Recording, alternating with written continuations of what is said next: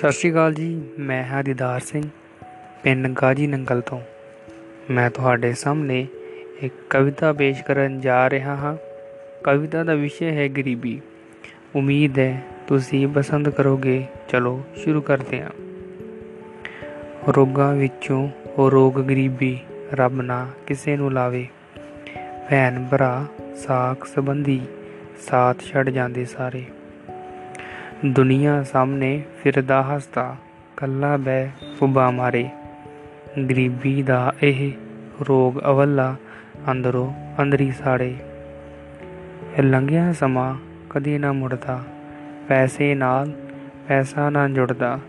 ਜਦ ਇਸ ਰਸਤੇ ਬੰਦਾ ਤੁਰਦਾ, ਖੱਟਾ ਲੱਗਦਾ, ਸਵਾਦ ਗੁੜਦਾ ਪਾਣੀ ਬੀਬੀ ਢਿੱਡ ਨੂੰ ਭਰਦਾ, ਰੋਟੀ ਬੁੱਲਾਂ ਨੂੰ ਲੱਗ ਵਾਪਿਸ ਆਵੇ। ਰੋਗਾਂ ਵਿੱਚੋਂ ਰੋਗ ਗਰੀਬੀ ਰੱਬ ਨਾ ਕਿਸੇ ਨੂੰ ਲਾਵੇ। ਭੈਣ ਭਰਾ, ਸਾਖ ਸੰਬੰਧੀ ਸਾਥ ਛੱਡ ਜਾਂਦੇ ਸਾਰੇ।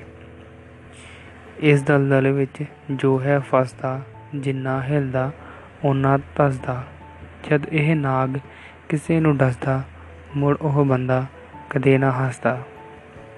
ਦੁੱਖਾਂ ਦੀ ਪੰਡ ਸਿਰ ਚੁੱਕ ਕੇ ਦਰ ਦਰ ਧੱਕੇ ਖਾਵੇ।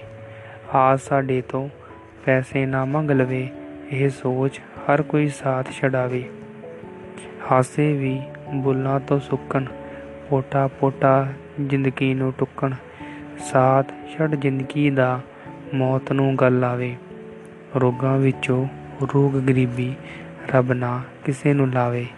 ਭੈਣ ਭਰਾ, ਸਾਖ ਸੰਬੰਧੀ ਸਾਥ ਛੱਡ ਜਾਂਦੇ ਸਾਰੇ। ਖੁਸ਼ੀਆਂ ਵਾਲੇ ਸਮੁੰਦਰਾਂ ਦੇ ਸੁੱਕ ਜਾਂਦੇ ਨੀਰ, ਕੀ ਦੀਵਾਲੀ ਤੇ ਵਿਸਾਖੀ ਚਾਵਾਂ ਵਾਲੀ ਚਾਦਰ ਵੀ ਹੋ ਜਾਂਦੀ ਲੀਰੋ ਲੀਰ। ਅਨਕ ਬੰਦੇ ਦੀ ਕਦੀ ਨਹੀਂ ਮਰਦੀ, ਇੱਜ਼ਤ ਵਾਲੀ ਦੀਵਾਰ ਵੀ ਹੋ ਜਾਂਦੀ ਚੂਰੋ ਚੂਰ। ਚਿਹਰੇ ਦੇਖ ਪਰਿਵਾਰ ਦੇ ਬੰਦਾ ਹੋ ਜਾਂਦਾ ਮਜਬੂਰ। ਦੀਦਾਰ, ਇਹ ਮਾਰ ਚੰਦਰੀ ਗਰੀਬੀ ਦੀ ਪੁੱਠ ਰਸਤੇ ਚਲਾਵੇ। ਰੋਗਾਂ ਵਿੱਚੋਂ ਰੋਗ ਗਰੀਬੀ ਰੱਬ ਨਾ ਕਿਸੇ ਨੂੰ ਲਾਵੇ। ਭੈਣ ਭਰਾ, ਸਾਖ ਸੰਬੰਧੀ ਸਾਥ ਛੱਡ ਜਾਂਦੇ ਸਾਰੇ, ਸਾਥ ਛੱਡ ਜਾਂਦੇ ਸਾਰੇ। ਧੰਨਵਾਦ।